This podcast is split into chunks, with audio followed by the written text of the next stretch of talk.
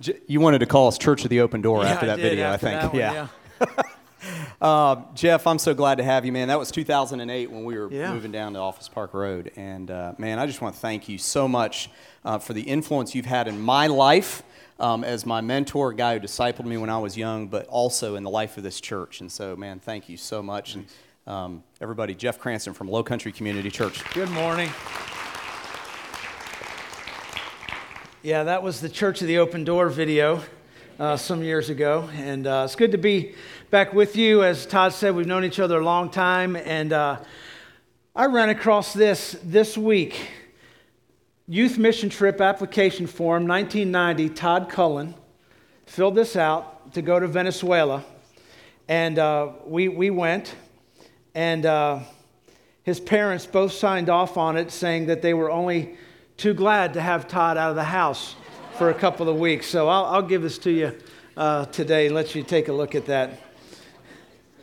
Uh, thank you for having me. It's great to be with you. It's been a while since I've been here. And um, I understand there's a group here from Georgia State. Is that right? Right here? Raise your hands. And you're here for a great. You're here for a mission trip, spring break type thing this, this week? Great. Welcome, welcome, welcome. My wife is an, uh, you're an alumnus. I think if you don't graduate, you're an alumnus. Is that right? Anybody know? Does anybody even care? Honey, do you remember the year you went to Georgia State? Let's start there. Yeah. that was a long time ago. But uh, anyway, welcome. Glad that you all are here, and thank you for your work among us. Um, in the time I have with you today, Todd's asking me to tell a story and to tell you the story of our churches. And uh, I, I want to tell that story, but I want to tell you two other stories as well.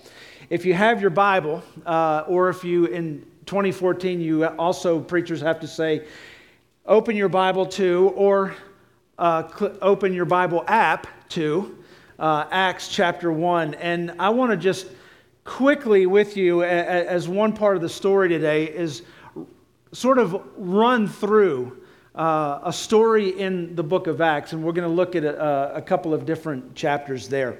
But um, I want to begin by telling you a story and have you just imagine along with me. Suppose uh, right after church is over here in a few minutes, uh, that I said, "Hey, I've got a uh, I've got a motorhome outside. It's a Winnebago motorhome, one of these big ones. It's ten wheels. It's the kind that the side pulls out, and it's got uh, you know ne- uh, dish TV and a sound system that'll just blow the windows out of the thing. And why don't we just jump in it and take a drive up to Charleston today? uh, look around at Charleston, get something to eat, and then we'll come back tonight. And so you say, well, that's great. You know, the island's going to be nuts at one o'clock whenever the uh, parade is, and uh, let's get out of here. So you jump on my motorhome. And it's an incredible motorhome. And off we go, and you, you lie back. You know, you're not having to drive, so you're enjoying that. You're watching some TV. You got a cold Coke in your hand, and you say, This is great. Really enjoying this. Thanks so much. And I'm just sitting up there driving away, having a good time halfway up Highway 21, we're, we're up on the other side of Beaufort, and we're, we're on that stretch of road. You remember, you know that stretch of road that they've been constructing for 12 years now that's never finished ever? We're, we're there and we get a flat tire. And I say, okay, everybody out, we got to change the tire. Well, changing a tire on that's like changing a tire on a tractor trailer. And like, I don't know how to do this well. And I just said, well, we gotta, we've got to get it done. And so you get dirty and you get greasy and you get sweaty, but we get the tire changed. You're not having so much of a fun time now. But you get back on. All right, well, we've got that behind us. Let's go to Charleston. About a half hour further up the road, I say, you know, this thing gets like four miles a gallon and we've got to get gas. So it costs $300 to fill this up. So everybody, pony up. I need 30, 40 bucks out of everybody. Wait, what? I didn't sign up for this. I don't want this. This is not what you said we were going to do. Uh, so grumbling, complaining, and by the time we get to Charleston, you're really wishing you hadn't gone on this trip at all. Let's change the story up a little bit. Let's just imagine that every college student in this church, all of them attended the College of Charleston. See, that, that's, a, that's a benign college. I can say that college. I couldn't say USC and I couldn't say Clemson. but we are playing y'all in football this year. So, uh, but so we'll just say the but imagine every student from this church was at the College of Charleston. And we get word right now there's been a huge fire in the dorm, and our kids need us. And I say, Come on out with me. I've got a motorhome. And I can fit about 20 or 30 people in there, and let's just get in and go. And we get up on the other side of, uh, of, of Beaufort, and we get up on that stretch that I just talked about, and we get a flat tire. We got to change the tire. We jump out, we get greasy, sweaty, dirty. We change the tire. But there's not grumbling and complaining this time. And all you're thinking is, our kids are up there, they need our help. Let's go. Let's hurry up and get to Charleston. We've already lost some time with this tire, but we got it changed. Let's go. We get a half, we get halfway up and say, you know, I didn't know we were doing this. This thing, we've got to get gas. All right, how much do we need? All right, everybody digs in 30, 40 bucks. Let's go. Fill it up. Hurry up. Let's go. And let's get to Charleston. And we, we get to Charleston and we help our kids out. What's the difference in those two trips? Do you see a difference in the two trips? Yeah. The difference is mission. The difference is we had a purpose. The difference is the first time we were going just for fun and we had, we had, we had no skin in the game. The second time, these are our kids. They need our help. I'll do whatever it takes to get us there as soon as possible. Let me tell you another story. And this one's in the Bible. Look at Acts chapter 1. The book of Acts contains so many stories. Paramount in it, though, is the history of the early church. The church started in the book of Acts. The church grew in the book of Acts. It got established in the book of Acts, and it spread its influence. It went from local to regional to uh, much more on a, on a worldwide basis that we probably even more than we know about today. But I want you to watch and just travel along with me here as we go through this pretty quickly. Watch the growth and changes in the early church that God raised up in Jerusalem. Now, keep your mind on our trip to Charleston and keep in mind the mission of why we were going that second time for our kids. People needed our help, they were in danger. Keep that in mind. Acts chapter 1, verses 14 and 15. Hold on, I got a, I'm a grandfather now, and uh, I can't I can't see anything. Verse 14, chapter 1. They all joined together constantly in prayer along with the women. And I love this. Have you ever seen this before? And Mary, the mother of Jesus, and with his brothers. What happened to Mary, the mother of Jesus, after the cross? The church is meeting in her house in Jerusalem. And his brothers. I just think that's cool. Verse 15 In those days, Peter stood up among the believers, a group numbering about 120. Stop right there. The church in Acts chapter 1, meeting among other places in Mary's home, 120 people plus a few disciples. 12 leaders, 120 followers in a city of tens of thousands. Outside of the city, hundreds of thousands of people. And yet, right now in Acts chapter 1, the church of Jesus is not much more than a holy huddle 120 people. That's not that many people. But there they are. And it reminds us of something. There's a warning for us here. We can become so obsessed with who we have, the 120, that we ignore the tens of thousands around us. Hilton Head Island Community Church, you can be so concerned with who you have now that you're not really that concerned with who is around us. Same way at Low Country, same way in any church.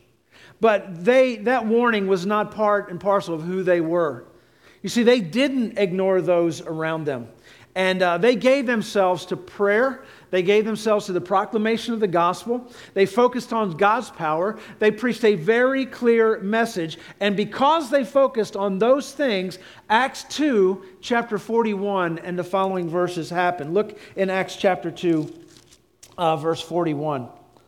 Those who accepted this message were baptized, and about 3,000 were added to their number that day.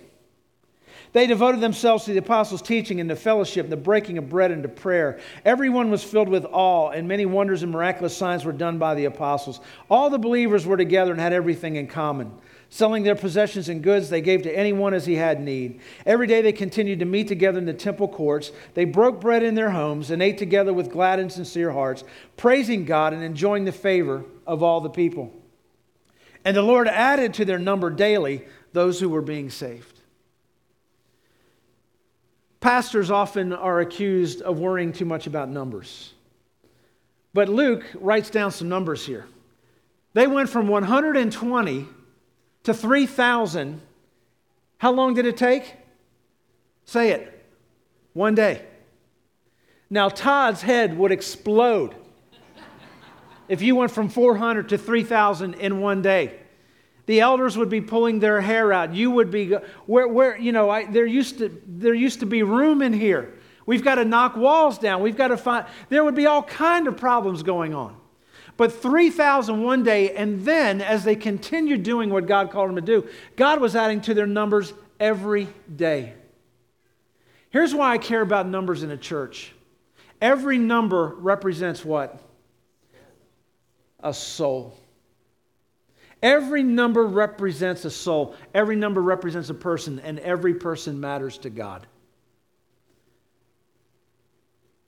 They didn't ignore those around them.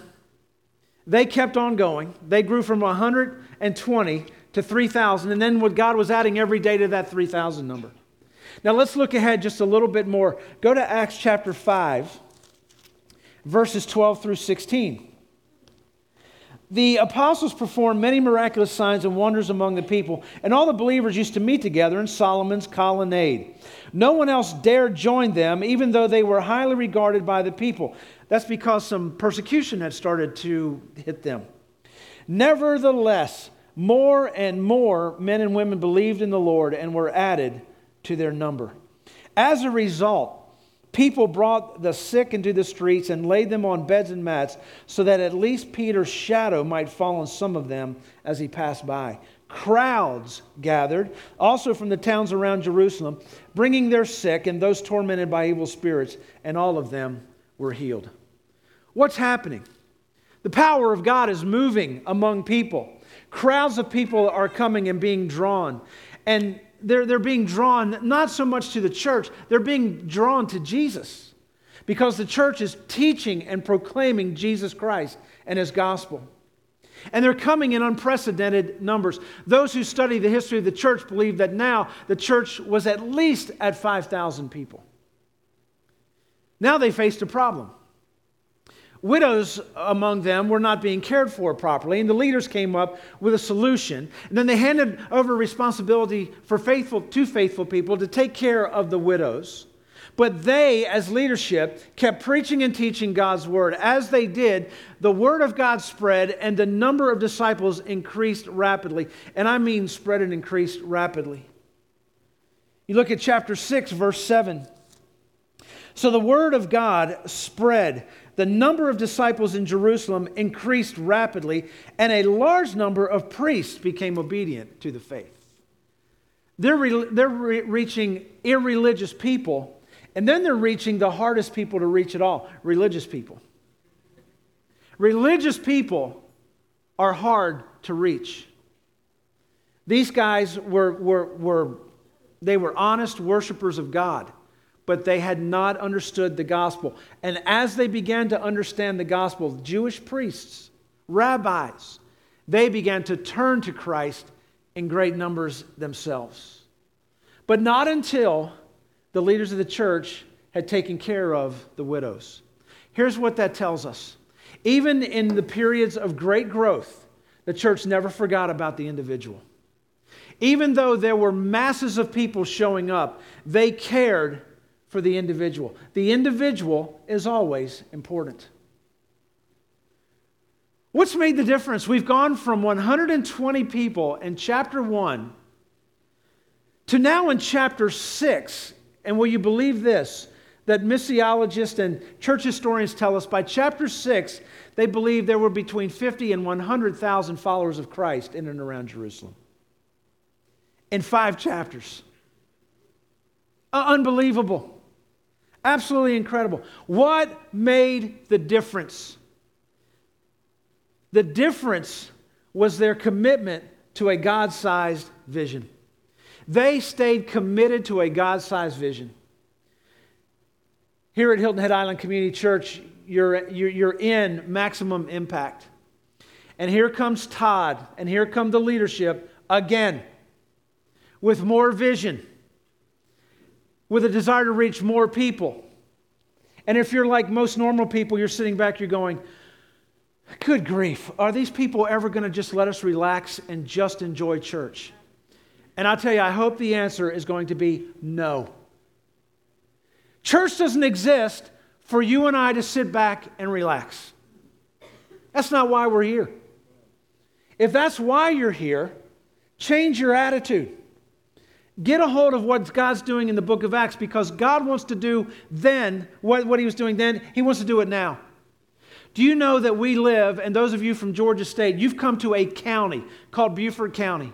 The Southern Baptists have done a spiritual demographic survey. And our Southern Baptist friends tell us that this county is 90 to 92% unchurched. Let that sink in for just a moment. Nine out of every 10 people who live here don't go to church. The worst places in America, the worst numbers that are similar to that are in, the, in New England. You got to go to Vermont to find numbers like that. And we're sort of the buckle of the Bible Belt. Nine out of 10 people. One of the reasons this church started was we called every church on the island one, one month. We called every church on this island. We said, How many people are attending church on Sunday? We're doing a survey. And when we get the results, we'll be happy to share the results with you. You know what they wanted to do? They wanted to tell us how many members that they had.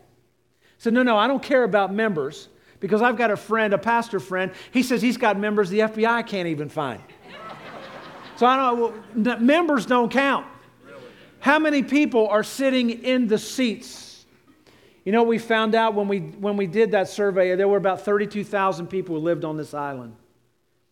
And we found out on the best of Sundays, the best of Sundays. 26,000 were not in church anywhere. That drove me to start this church. That's not acceptable. Is that acceptable to you? I really believe that breaks God's heart. And you know, you think, well, it would get better as you get further into South Carolina. You cross the border, across 95, going to Jasper, actually, just going to Jasper County.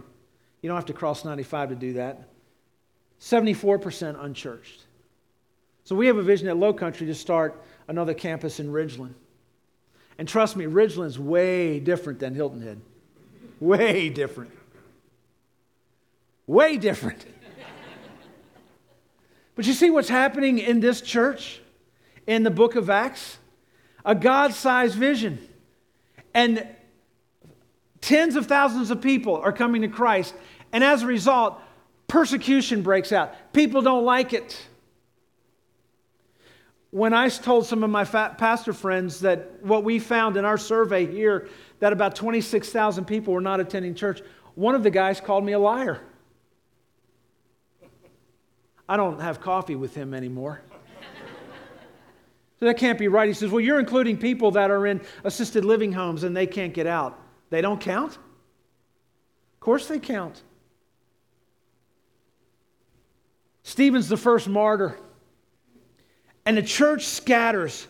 But that got them to what we find, and this is amazing. In Acts chapter 8 and in verse 4, those who had been scattered preached the word wherever they went. See, they were, they were being scattered, fleeing persecution. They're going now all over the region, all over the Middle East. And the gospel began to travel down that Silk Road back to China. and across what is now the heart of Islamic nations. But off they went, and everywhere they went, as they were scattered, they preached the gospel. They never got away from the vision. And that led to what we see five years later, and here's the end of this story. Five years later, we find in Acts chapter 10, for the first time, the gospel is now being proclaimed to the Gentiles. And the whole world begins to change. Before it had been confined to the Jewish people. And then there's Cornelius, and then there's Peter, and there's the vision to come and help us. And don't consider, God says, what I've considered clean that you considered unclean. Don't do that because I'm telling you to take this gospel now to the whole nation, to the whole, all the nations of the world, to everybody. Let me tell you a third story. And keep in mind mission and vision. And this story is your story. And it's my story, and it's Low Country Community Church's story. In 1994, five couples from Hilton Head Island got together. They were attending different churches, but they got together to have a Bible study together that Henry Blackaby wrote, which many of you have been through, called Experiencing God. And as a result of going through this Bible study called Experiencing God, meeting together every week for about 11 weeks, they sensed that God was calling them to begin a new church on Hilton Head Island. A church that was going to reach out to the unreached. A church that was going to bring contemporary music to contemporary ears and contemporary hearts. A church that was going to be different from the other churches on this island. There were at that time 22 churches on the island. To do church different, to do church in a way that wasn't being done in other local churches. And I, have I've talked with them and listened to the story firsthand, and it's a wonderful story. And they said it was very clear to us that God was calling us to start a new church.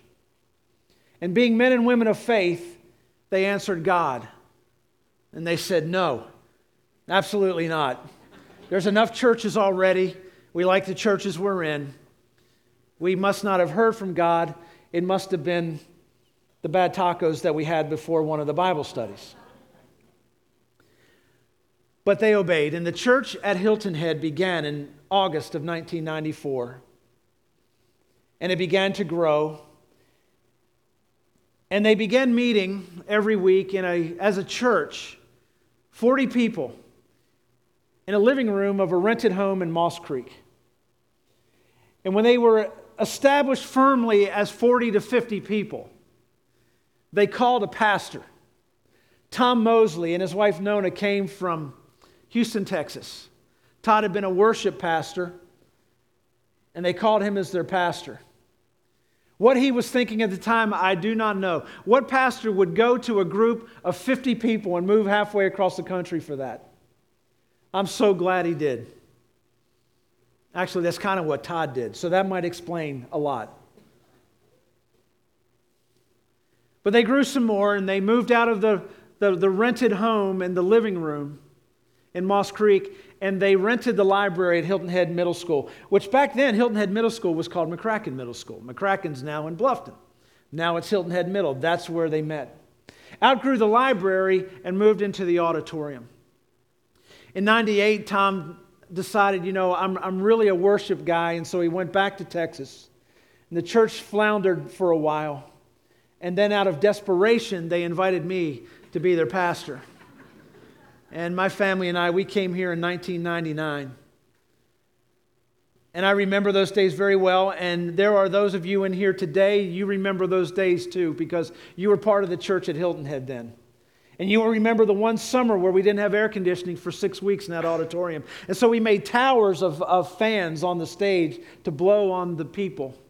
And we began to grow a little bit at a time. And we were always looking for land on the island. I don't know if you've looked for land on the island recently, but it's not any better than it was then.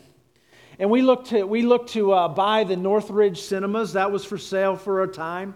Where Home Goods is now, uh, right there at Matthews in 278. That used to be a Winn Dixie, and that when that went out, we looked at buying that, and they wanted a million eight for that, and we had thirty-six thousand dollars. And we looked down Gumtree Road at some nursery land, and we looked at uh, um, all over the place, off of Leg of Mutton, and we, we were all over the place. We couldn't find anything. And God led us to some land out in Bluffton. Now, you have to understand something. If you're newer to the area in the last few years, it used to be people on Hilton Head didn't want anything to do with Bluffton, and people in Bluffton didn't want anything to do with Hilton Head. And so it was a big deal for us to move out there. But we moved out there in 2002. We got 17 acres of land, and we, it was paid for debt free. And then we, we changed our name to Low Country Community Church, and we moved to McCracken Middle School and began meeting there in their cafetorium or gymnateria or whatever you want to call the thing. The, the kids ate lunch in there and it had a stage. We met there for a few years and we grew up to about 600 people there. And in 2006, we moved into a new facility. And the day we moved in, that was debt free. God has just been so good to us. But the year before we moved in, in a cabin in Cruso, North Carolina, I was praying and I was saying, okay, God, what's next? What's next? What's next? And the, the church that you're a part of today was given to me in like a, as, a, as the next step in a cabin in North Carolina in 2005. And the day we moved into our facility in 2006 out in Bluffton, I announced that day that we were going to start a new campus on Hilton Head. I remember it because a lady came to me afterwards and she said, We can't even enjoy this one Sunday. I said, No, we didn't build it to enjoy it. And we started this as a video venue campus and it's grown. And I know Todd's told you this story, and some others told you the story last week. But it's your story and our story is co-joined. We are together in this. And, and God, I'm convinced, is not anywhere near finished with what He wants to do here with you. Nowhere near. And this building was a, a pipe dream when I was sitting in that cabin. But I got to tell you, I believed it and I saw it. Actually, the first building was too. I mean, we didn't have anything when we started. That's the way that God does it. And we've learned some things along the way, and I need to wrap up because my, my time's running out.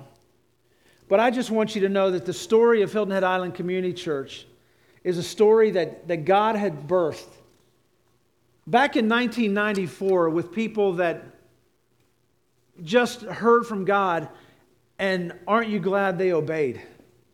And as you sit here today, you're part of the fruit of a lot of prayer and a lot of planning and a lot of seeking God and much dreaming and much vision and much money and much work and much ministry.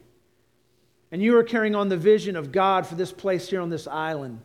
And we're partnering with you doing the same thing in Bluffton. And we envision campuses that we hope that God will birth out of us in Ridgeland and Rincon and Pooler and Savannah. And we're partnering with a church called the Link in Beaufort that God will raise that church up and do some great things there. And we've learned some things along the way. We've learned that a vision without action is really just a daydream.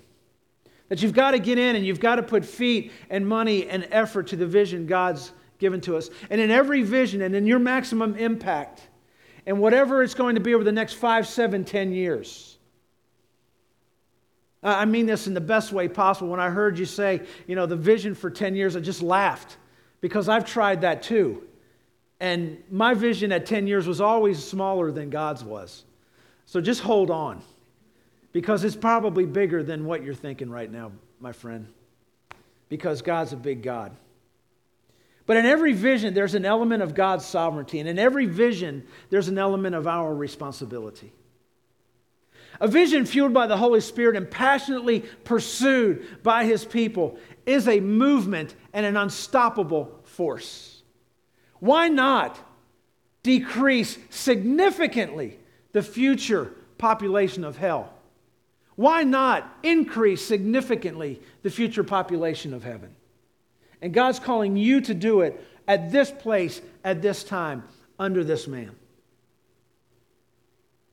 A God sized vision requires contribution of the community. A God sized vision can't be pulled off by just a few people.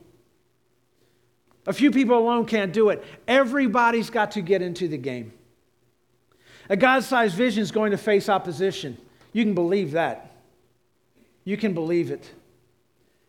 We've had so many people leave our church over the last 15 years I've been the pastor. We, I should get church growth awards from other churches because we've helped them grow so much. I, I just tell you, make sure you've heard from God. And I, and I know that you believe you have, and I believe you have. But when God says to do it, you better jump on it and get on it. And I know as you've heard this maximum impact thing and, you know, adding to the children's rooms, oh my goodness. Listen, if you can't get behind this and you can't give to increase space so that more people can hear the gospel and more children can hear the gospel, your heart's out of alignment with God's heart.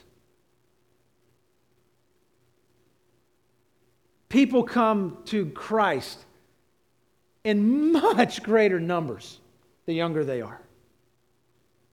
And children need to hear the gospel as much as any adult does. You think, well, children and youth, they're the future of the church. No, they're not. They're the church right now today. Yeah, I know what you mean by the future, but they're the church today. You need more room for these children. Make more room for them. You know what? God will start pouring children in here. You'll see Abby running around here and she'll be crying, I don't have room for all the kids. And she'll be pulling her hair out. This is a great problem to have. And I would just close with saying, own the vision. Own the vision. You can either be a renter or you can be an owner. There's a big difference. Owners contribute with time and gifts and ability. Owners invest, renters consume. Renters feel entitled owners feel responsible. You going to own the vision, or are you just going to stay here and be a renter? I'll just leave you with this. Can a group of Christians be bold enough in our time to change not only our community, but change our world as well? What can God bring about from one group of people birthed out of Low Country Community Church some years ago? What, what can He do with you? Could we be, could you be so privileged that God would allow you to be used for a purpose much greater than any of us ever imagined or realized? Can we participate in a movement of God so significant that it impacts eternity for people? There's nothing greater than that, folks. Nothing greater than that.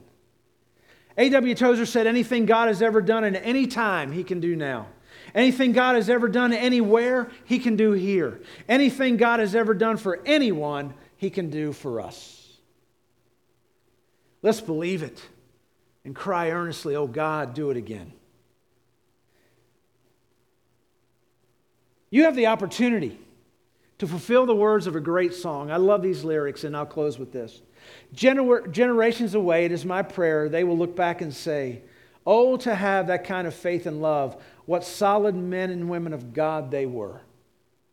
I want us to be people that they could write about a thousand years from now, that they could read about your servants of choice in whom you found favor, your people who heard your voice. I've told you three stories today. I've told you the story of going to Charleston, the story of the early church, and the story of Low Country and Hilton Head Island Community Church. But there's a fourth story, and that's the story that you're writing right now. What are they going to say about you and this church a generation or two from now? Are they going to look back and say, look at their faith, look at their trust, look at their belief, look at how they stepped out and believed God for incredible things? Or are they going to look back and just say, you know, they just kind of went on autopilot and they cruised and they got comfortable? Here's what I believe I don't believe they're going to say the latter. I believe they're going to look back on your life and the life of this church and the generations from now, they're going to say, What men and women of God they were. And their prayer will be, Oh God, do it again. Would you bow your heads and pray with me, please? Father, you've called us to something larger and greater than ourselves. Forgive us when we just allow our minds and our hearts to be too small. Lord, you have placed us in a really a target rich environment for the gospel. So many, too many, who don't know Christ. And it's not a matter of whether they're in church or not. The main thing is, do they know Jesus or not? So I pray that you would use Hilton Head Island Community Church. Pastor Todd, as he leads this work, that you would use Low Country Community Church, myself, and all of those in leadership in both churches to make a significant eternal impact on the place that you have planted us. Thank you for the faithfulness you have shown. That as we look back almost 20 years, thank you for the faithfulness of the people who began what we know now, for the faithfulness of you in taking us to this point. And that just gives us a lot of faith and trust and hope that as we continue to step out and move forward, you are going to continue to show your, yourself faithful, mighty, and strong. We love you. We pray all these things in Jesus' name. And all God's people said, Amen. Thank you all. Jeff, thank you very much. Why don't you guys give it up for Jeff? Thank you so much. We needed to hear that today, and I'm thankful that uh, that was the message that God laid on your heart today, Jeff. Thank you so much. Um, I'm excited to be fleshing out some of the things that Jeff talked about even uh, more next week. And uh, if you're if you've been a part of Hilton Head Island Community Church for any time this past week, you received uh, something in the mail, and so I want to encourage you to take a look at that this week and come to Vision Night, where we're going to explain more in detail what Maximum Impact is all about. We're going to turn uh, this room into a, a, really nice dessert and coffee uh, kind of room, and uh, I'll be able to share a little more in detail, and we'll have table leaders that'll share in detail some of the vision that we're talking about to reach our community for Christ, along with uh, many of our partners. Um, one of the things that we've been able to do as a church is um, support several different missions organizations. And um, one of those is here today. And Jeff uh, mentioned them at the beginning. Um, we've got a group from Navigators here. And I'm just going to ask Clint and your team to stand up. You guys go ahead and just stand up real quick from Georgia State. Why don't you give them a round of applause this morning?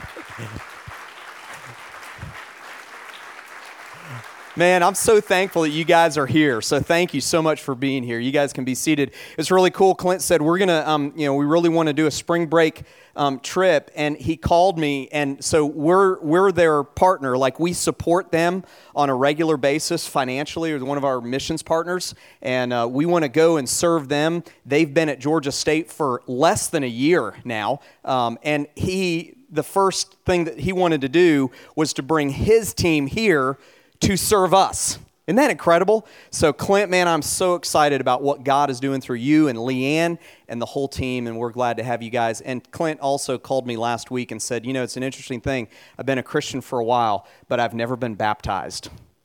So, guess what we're doing today after the service? In 57 degree water. Clint and I are doing the quickest baptism ever. I'm going to baptize Clint in the Atlantic Ocean in the quickest baptism ever. So, uh, man, I'm proud of you and I'm excited for what you're doing, man, in spreading the gospel um, to my hometown, Atlanta, man. And so we're all excited about what God's doing there. Want to encourage you um, to sign up for that Vision Night as you leave today. And Kenny's there in the back. There's a place to sign up. Uh, you can also do it uh, through email, and you received that uh, today when, uh, in the mail. You received it last week in the mail. And I want to encourage you to give on your way out. If you're part of the Hilton Head Island Community Church family, give on your way out today. Why don't you stand up? I want to thank you so much for being here. Jeff and Darlene, thank you so much for being here. May God bless you. May His grace and peace be with you this week. See you next Sunday, everyone.